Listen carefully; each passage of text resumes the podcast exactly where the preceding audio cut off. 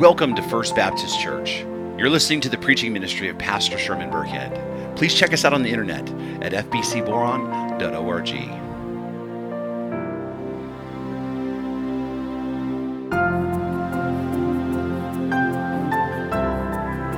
So, again, Mark chapter 15. And again, we're going to be reading beginning in verse 33. And the word of the sovereign Lord reads this way and when the sixth hour had come, there was darkness over the whole land until the ninth hour. And at the ninth hour, Jesus cried with a loud voice, Elohi, Elohi, lama sabachthani, which means, My God, my God, why have you forsaken me? And some of the bystanders, hearing it, said, Behold, he is calling Elijah. And someone ran and filled a sponge with sour wine, put it on a reed, and gave it to him to drink, saying, Wait let us see whether Elijah will come to take him down. And Jesus uttered a loud cry and breathed his last, and the curtain of the temple was torn in two from top to bottom. And when the centurion who stood facing him saw that in this way he breathed his last, he said, Truly, this man was the Son of God. The late R.C. Sproul says, by his life, death, and resurrection, our Savior has conquered our enemies, and by his Spirit, he has granted us to share in the victory. So, Easter Sunday here in America is a national holiday. Everyone, it seems, is familiar with Easter. In fact, Easter is one of those two times a year that people who don't normally show up at church will actually come to church, except this year everybody's at home because we, we have to be. But Easter has been and still is an important part of our cultural phenomena in this country. In fact, it is the reason why we have spring break for, for school. School districts historically have taken time off for the Easter holiday like they do for, for Christmas right?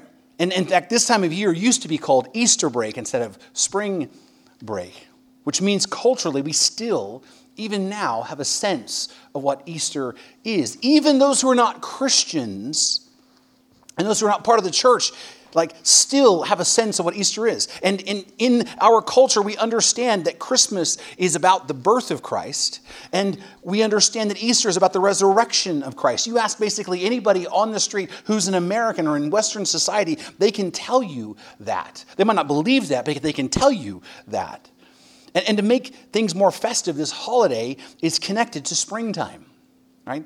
It's a time of year that we see around us all the new life.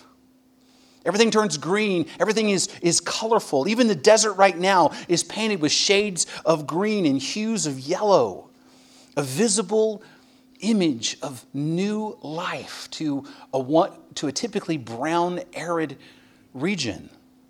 And so we instinctively know to celebrate. That's why, right, there is the food.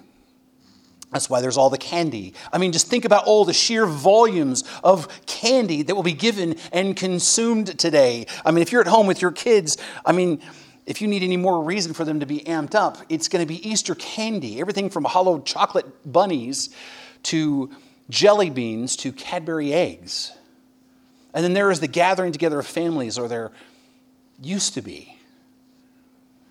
And then there's all the fun activities that have been developed over time, like decorating eggs and, and Easter egg hunts. Again, that used to be.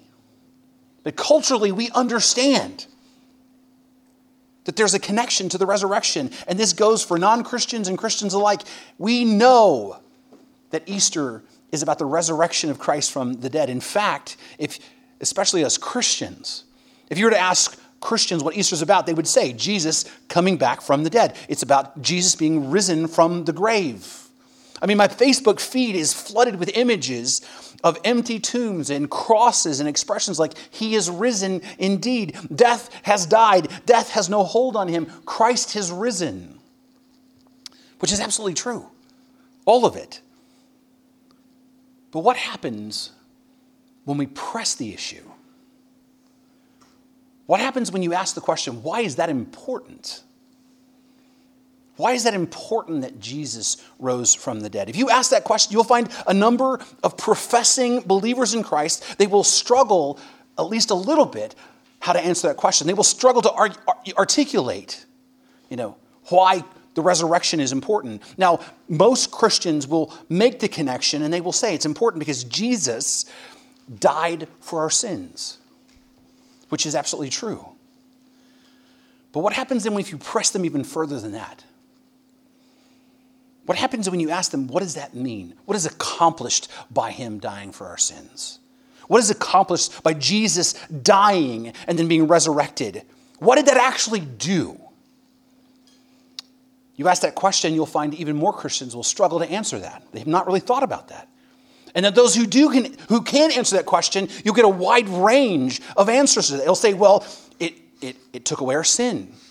It gives us eternal life. It gives us freedom from the law. It gives us freedom from sin.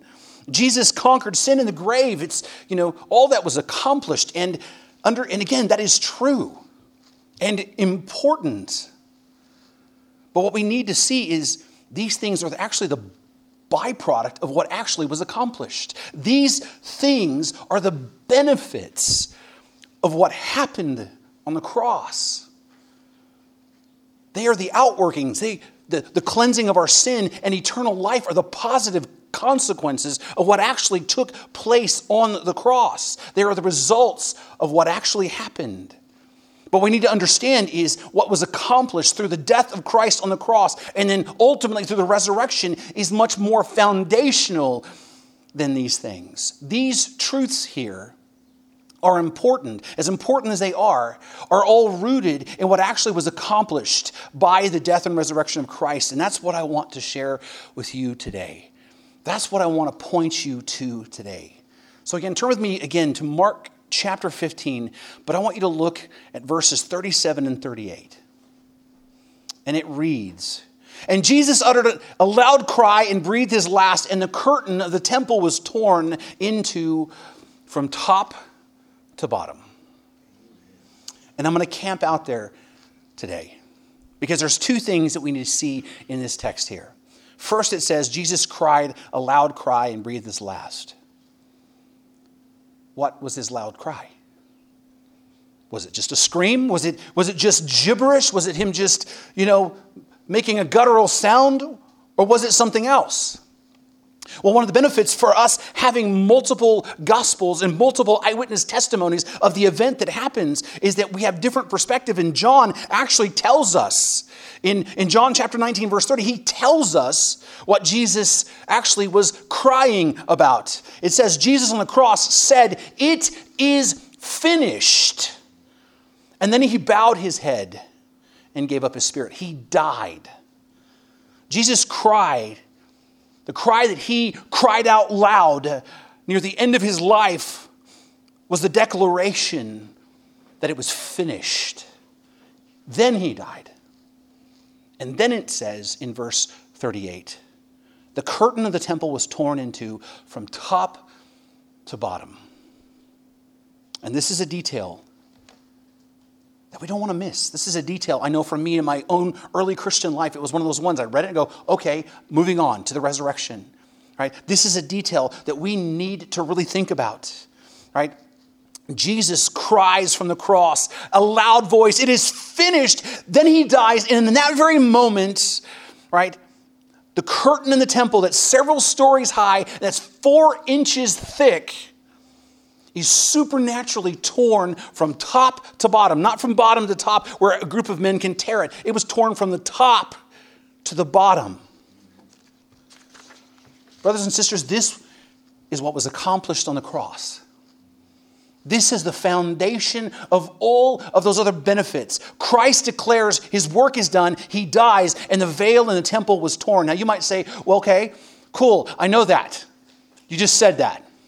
I mean, I read it right there in the text. It's right there. Right? In fact, I remember when we sing Jesus Messiah, Jesus Messiah says, you know, that song says, the veil is torn. Like, I know, I heard that. So what? Well, the problem is that we live 2,000 years after the fact, and we live in a completely different culture than Jesus. What we need to do is we need, in order for us to fully understand what this, what this curtain being torn means, we need to see this event with first century Jewish eyes.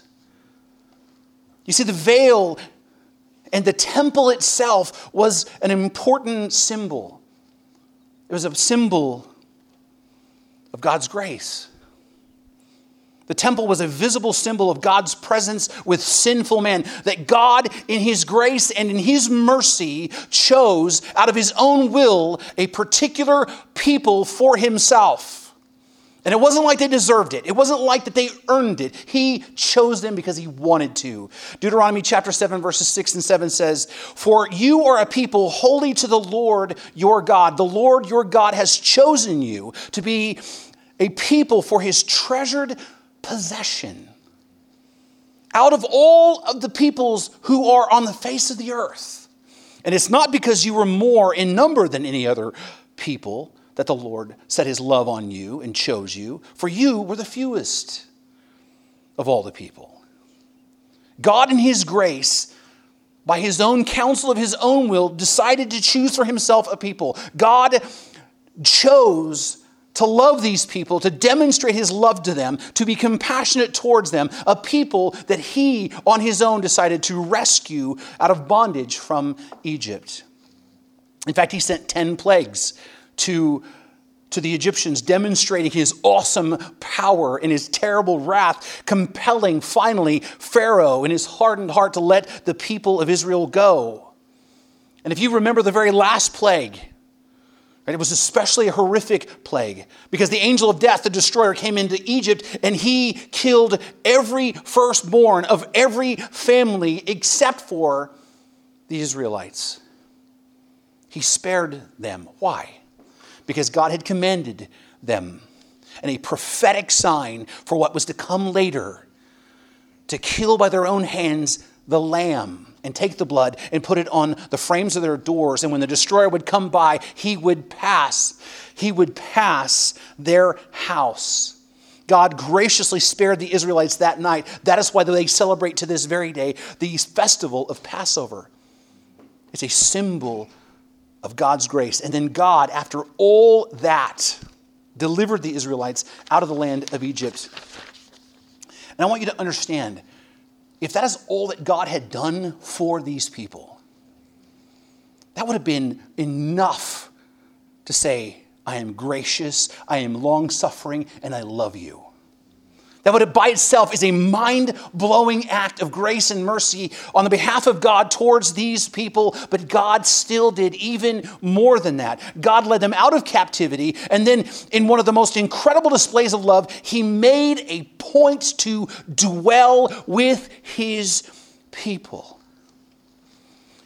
You see, He didn't just save them, He made a point to be near them. He instructed them to build the Ark of the Covenant. He instructed them to build the tabernacle, and then ultimately, once they settled into Israel, the temple, which replaced the tabernacle. And what we need to understand is the tabernacle and the temple were visible symbols of God's presence with his people. You need to understand this. The tabernacle in the wilderness, and then finally the permanent temple in Jerusalem, were not just places of worship. They weren't just places for people to gather, they were symbols of God's presence with his people. And I say symbol, but actually during the time in the wilderness, God's presence was actually visible. It says, in Numbers chapter 9, verse 15, on the day that the tabernacle was set up, a cloud covered the tabernacle, the tent of the, of the testimony. And in, at evening, it was over the tabernacle like the appearance of fire until morning. God visibly was with his people. They could see that he was near. And likewise with the first temple in Jerusalem, God's Shekinah glory was in the temple. Second Chronicles chapter 5 verses 13 and 14 says, "The house, the house of the Lord was filled with a cloud, so that the priest could not stand to minister because of the cloud, for the glory of the Lord filled the house of God." His presence was visibly with his people, and it was like this for a very long time. But just before the Babylonian exile, because of Israel's sin and unfaithfulness to God. ultimately, God's visible presence left the temple, as we read in Ezekiel. And then ultimately, the temple was destroyed. And the exile away from the land and, and the destruction of the temple was, was a catastrophic loss to the Israelites because their sense of God being with them was lost. While they were exiled, their exile was more than just a physical exile for them. But Israel then ultimately was allowed to return back to their land. And what do they do? They rebuilt the temple.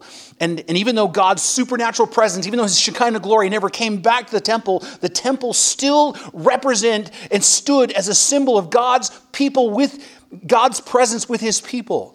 That's why it's important. And I want you to understand here's why that fact is important. Even though the temple is a sign of God's grace, gracious presence near his people and that God dwelt among his people, the temple itself is stood as a reminder that you can only get so close to God.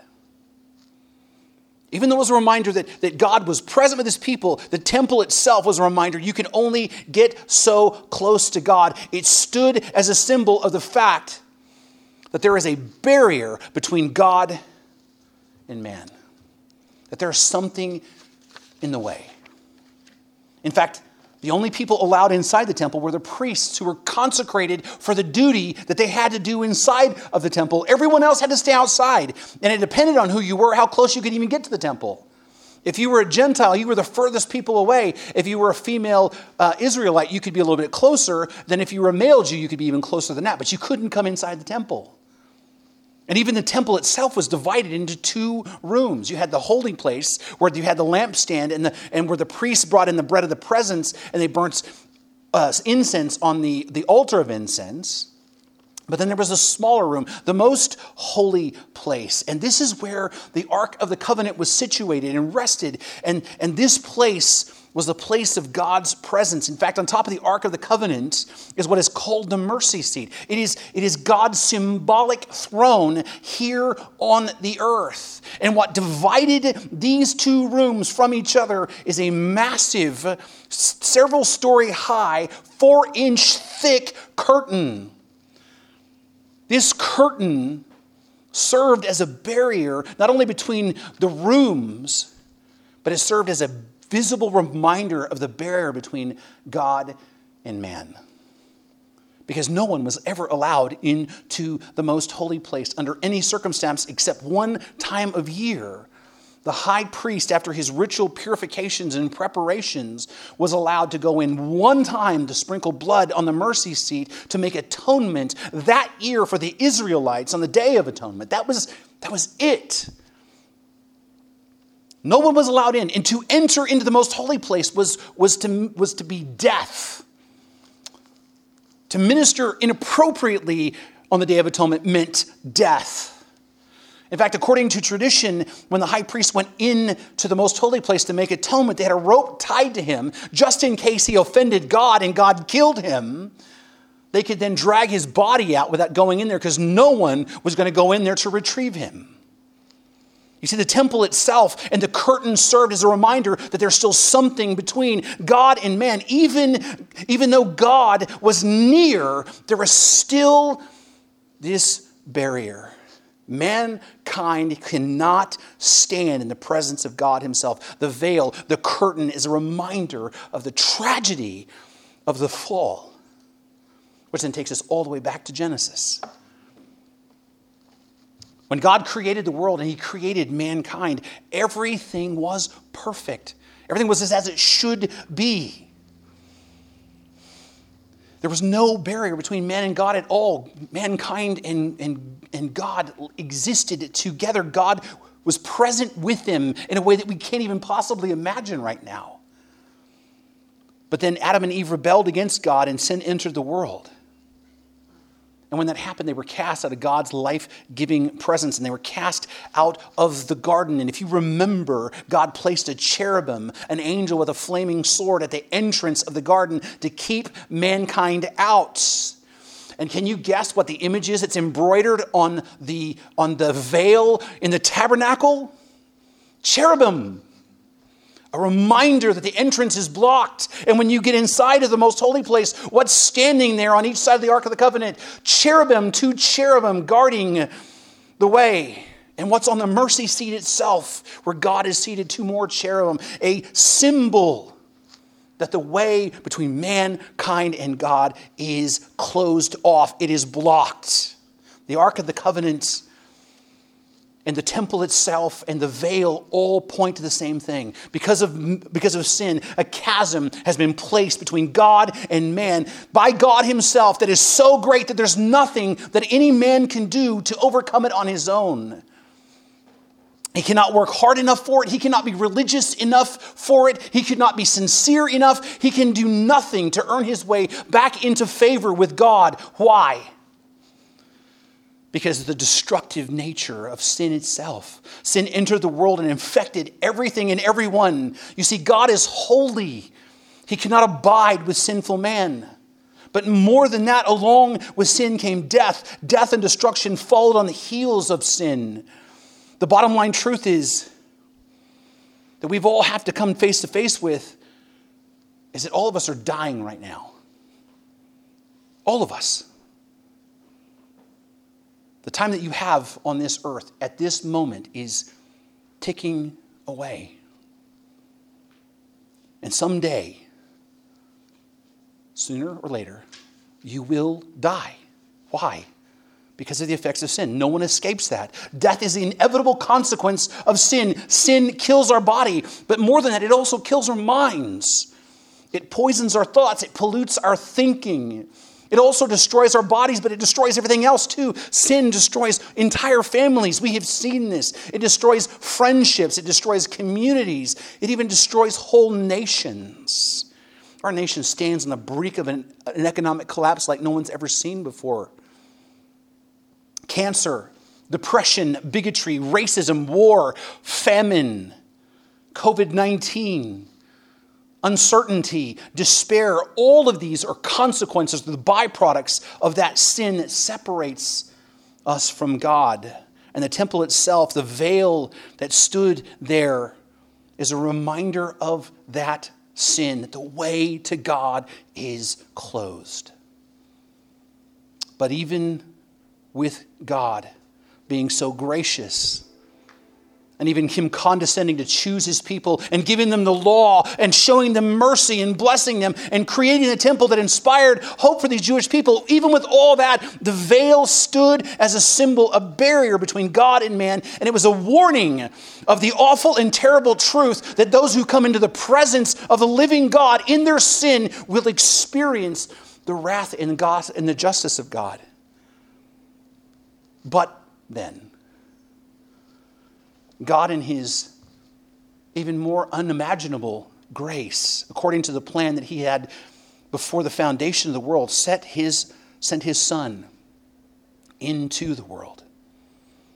God the Son came into the world born of a virgin, and he lived the perfect righteous life that God requires out of someone to be able to live in his presence, a life that you can't live a life that no man under the curse of sin can live. And not only that, he fulfilled the righteous requirements of the law on your behalf. All the law that God gave to his people to demonstrate what was required to be in his presence, the law that couldn't save them, but only point out to the fact that they, they had fallen short, right? Christ kept the law, fulfilled the law that we couldn't. Christ the man earned by his life the righteous standing before God that is required to be in his presence, required but impossible for anyone else to attain. Christ the man earned that righteousness and was able to then stand in the very presence of God the Father on our behalf. He was able to go into the most holy place and be our perfect high priest like no one in history. And he made atonement for our sins forever, permanently. The atonement didn't have to be repeated again and again, year after year. He perfectly atoned for all of our sins once and for all. That is why on the cross, Jesus cried out with a loud voice, It is finished because the atonement for our sins had been accomplished. Christ willingly went to the cross, taking upon himself our sins, and he shed his own blood permanent. To, to permanently and perfectly atone for our sin. And on the cross, he endured in our place the wrath of God that we deserve. God the Father then poured out his fury and his anger on Christ the Son. That's why he cried out, My God, my God, why have you forsaken me? Christ took the cup of God's wrath, the full cup of God's wrath, and he drank down every last drop for us. That's why he cries out in a loud voice, It is finished. It is accomplished. It is done. And then in that moment, he died. And then supernaturally, this curtain, this enormous symbol of the barrier between God and man, is torn in two. And not from the bottom where man can touch it and rip it, but from, from the top to the bottom, demonstrating that it is God Himself who opened the way. And when the veil was torn, the barrier between the holy place and the most holy place was removed, and the barrier between God and man was finally was finally gone. Christ perfectly atoned for our sin so that we can be reconciled back into the presence of God. That is what was accomplished on the cross. We have been reconciled back to God, and not just as subjects that He has conquered and subjects that He just tolerates. We've been reconciled back to Him as His own family, as His children we were adopted by faith in Christ in the family of God. In fact, John tells us, he goes, all who did not receive, to all who did receive him, who believed in his name, he gave the right to become what? Children of God. Who were born not of the blood, nor of the will of the flesh, or the will of man, but of God. We have been reconciled like family back to God. And that, and, and, and, and where there was a time if you think about this, when there was a time where no one was allowed in to approach the throne of God except for the day of atonement, we now can come boldly before the throne of grace with no fear of wrath and the judgment of God. Hebrews chapter 4 says, Since then we have a great high priest who has passed through the heavens, Jesus, the Son of God, let us hold fast to our confession, for we do not have a high priest who is unable to sympathize with our weakness, but one who in every respect has been tempted as we are, yet without sin. Let us then, with confidence, draw near to the throne of grace that we may receive mercy and find grace to help in the time of need. That is what Christ accomplished on the cross. Jesus, the Lamb of God, removed the gulf that separates us from the relationship with God that we were created for. Jesus died to open the way. Now, with that understanding of what was accomplished on the cross, we can now understand what was accomplished by the resurrection. Because the resurrection stands as proof of the promise. You see, Christ's resurrection first of all, is the absolute proof that Jesus is exactly what he claimed to be. And make no mistake, Jesus claimed to be the king, not just your best friend. He claimed to be the Messiah. He claimed to be the Son of the living God. He claimed to be Yahweh, God Himself. And His resurrection from the dead is irrefutable, historical proof of that. It is also proof that the barrier, excuse me, it is the proof that the barrier between God and man is finally gone forever. For those who have faith in Christ, the barrier has been permanently destroyed. Nothing then, nothing then can separate us from God any longer, as Paul tells us. Who will separate us from the love of Christ? Shall tribulation, shall distress, or persecution, or famine? Or nakedness, or danger, or sword. As it is written, For your sake we're being killed all the day long. We are regarded as sheep to be slaughtered. And he says, No, in all these things we're more than conquerors through Christ who loved us. For I'm sure that neither death, nor life, nor angels, nor rulers, nor things present, or things to come, nor powers, nor height, nor depth nor anything else in all of creation will be able to separate us from the love of God in Christ Jesus our Lord. The resurrection is proof positive that the barrier between us and God is gone. It is also proof that sin and death has been conquered. Sin and death have been defeated we sing about that, but it's the truth. The grave has no power over Christ, and one day will have no power over us. Revelation 21, verse 4 promises this He will wipe away every tear from their eyes, and death shall be no more. Neither shall there be mourning, nor crying, nor pain anymore, for the former things have passed away. The resurrection is proof that death has been conquered and the resurrection is absolute, irrefutable, historical proof that Jesus can do all that he has promised to do. And what has he promised to do?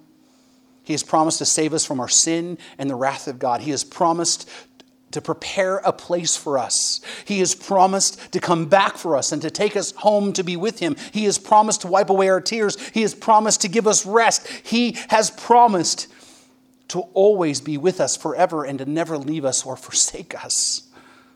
The resurrection is irrefutable proof that God is gracious and merciful and long suffering, and He is sovereign and trustworthy and compassionate. That's what the resurrection accomplished. It is historically and irrefutably proof that God made a way for us to be reconciled back to Him. And that way is Jesus Christ, as He said, I am the way, the truth, and the life, and nobody, nobody comes the Father except by me. On the cross, Jesus made resur- the way, and the resurrection is proof that that way is open through Christ alone. All who put their faith in Him have the way. So, what about you? That you're listening today here on Easter Sunday. Have you come to Christ? Have you been in your own life reconciled back to God? Have you turned and put your faith in Christ alone? If not, then hear me. Today is the day of salvation. Today is the day. Today is the day we celebrate that Christ paid it all and he removes the barrier between you and God, and you can be reconciled to Him. All you have to do is turn to Christ and be saved. Jesus said, Repent and believe the gospel. Turn away from your old life and, and all of your self righteousness and, and all of your attempts to save yourself and put all your hope and trust in Christ alone. Repent of your sin. Repent of your superstition. Repent of your rule keeping. Run to Jesus. Grab a hold of Him. Come to Him in faith. And He has promised that He will absolutely save you. He has promised as much. The resurrection is proof of those, that promise. And if you are ready today to receive Christ as your Lord and Savior, if you're ready to have life and walk in the newness of life, if you are ready, then, then we're going to ask you to let us know right now by commenting right there on Facebook the words, I'm ready. If you're ready then tell us. Because you can put your faith and trust in Jesus Christ today. You can do so right now. And a great way for you to do that is, is to pray. Now, please understand there is no such thing as a sinner's prayer. There's nothing in the Bible that, that's called that. Right? Prayer and praying a prayer doesn't save anyone. You are saved by grace through faith in Christ alone. You were saved and justified by your faith. Right? Prayer doesn't do that. A formula prayer can't save you, but praying is a great way to express that you have right now saving faith, that you are experiencing that saving faith in Christ. And if you were there today, if you were ready to receive Christ, then please pray with me. Heavenly Father, I understand who I am, that I am a rebel, a sinner who has been running from you and doing my own thing and living my own life and walking my own way, refusing to heed your call and submit to you.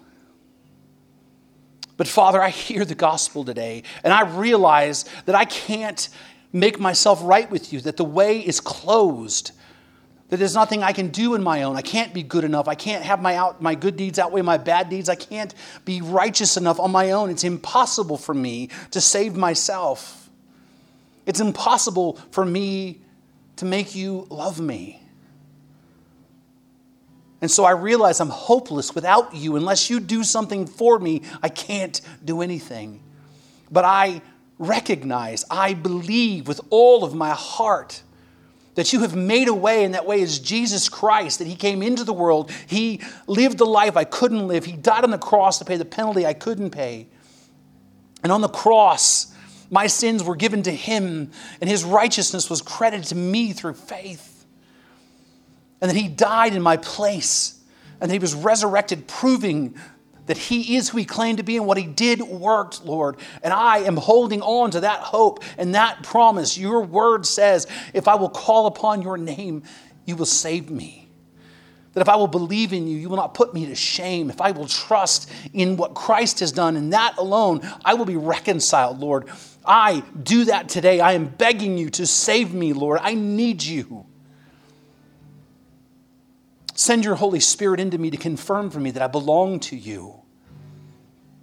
And I thank you today, this Easter, that you have given me new life and you have saved me. And I pray you would help me to walk with you all the days of my life. In Jesus' name, I pray. Amen. And if today is the day for you that you have trusted in Christ, would you please reach out to us and let us know? You can call us at 760 762 5149, or you can email us at fbcboron at gmail.com, or you can just message me right here on Facebook. I would love to connect with you and hear from you and to talk to you and give you some resources to help you to grow and begin to follow Christ. Don't let this opportunity today on Easter pass you by. Repent and believe the gospel.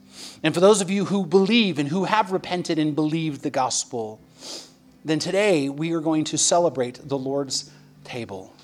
Today, we are going to do what Jesus said. We are going to observe an ordinance that he said to do in remembrance of him. And so, if you have your elements with you, would you please get your cups out and the juice ready?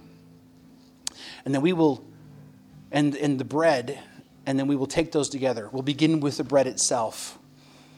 And the bread, thank you, is a symbol of a historical reality. This isn't just something that we do. Jesus said, This is my body which is broken. Jesus, the man, God incarnate, literally gave himself up for us. He was beaten to a pulp and he was hung on a cross where he endured the worst that mankind has to offer, but also the wrath of God in your place. The bread that you hold represents the real reality that God was not only present with you, but he made a way for you through Christ's sacrifice. Let us pray for the bread. Father, we love you. We thank you so much for your grace and mercy. We thank you for your love. We thank you, Lord, for the sacrifice of Christ. We thank you so much that for some reason you've decided to choose us as a people and to bestow your grace and your mercy upon. And that your Son came to do what we couldn't do because you decided to love wretched sinners like us. Father, we are humbled by that. We are broken by that. Help us, Lord, to take this in a way that pleases you and honors the sacrifice and the memory of Christ. We give you the praise and the glory In Jesus' name we pray. Amen. Let us take the bread.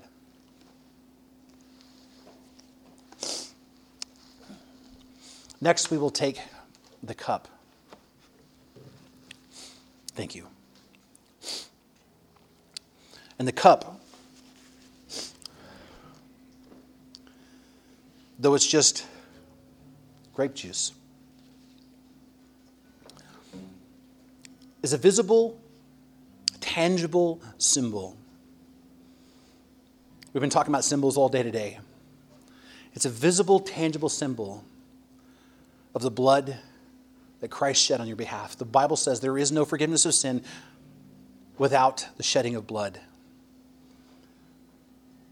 Jesus Christ, the perfect, spotless Passover lamb, gave his life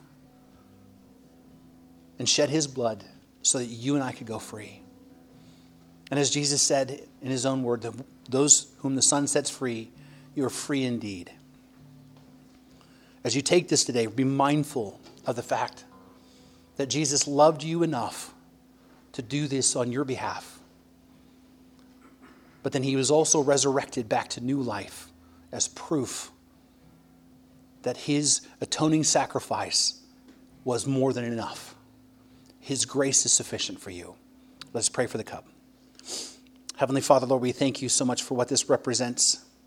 That is the blood of the new covenant, a covenant that has brought us into your family, not by our decision, but by your will. That you, Lord God, have decided to love us in spite of us. And so, Father, as we take this, let us be mindful of the cost, the awful and terrible cost of what, it, what price was paid to set us free. And let us live in that this Easter and from here on forward. In Jesus' name we pray. Amen. Let us take the cup. And then we'll go ahead and invite the worship team back up. And I want you to know this Easter Sunday, it has been the strangest thing to be here without you. And I want you to know when I say that I shed tears, I mean that. Our church family isn't just a bunch of people that we are associated with, you are vital to our lives. And so please, please know you are absolutely loved, you are prayed for, and you are deeply missed. Grace and peace. We'll see you soon. You've been listening to the preaching ministry of Pastor Sherman Burkhead, a production of First Baptist Church in Boron, California. Our website address is fbcboron.org. And would you please consider partnering with us financially as we work to share the hope and the gospel of Jesus Christ with our community and our world?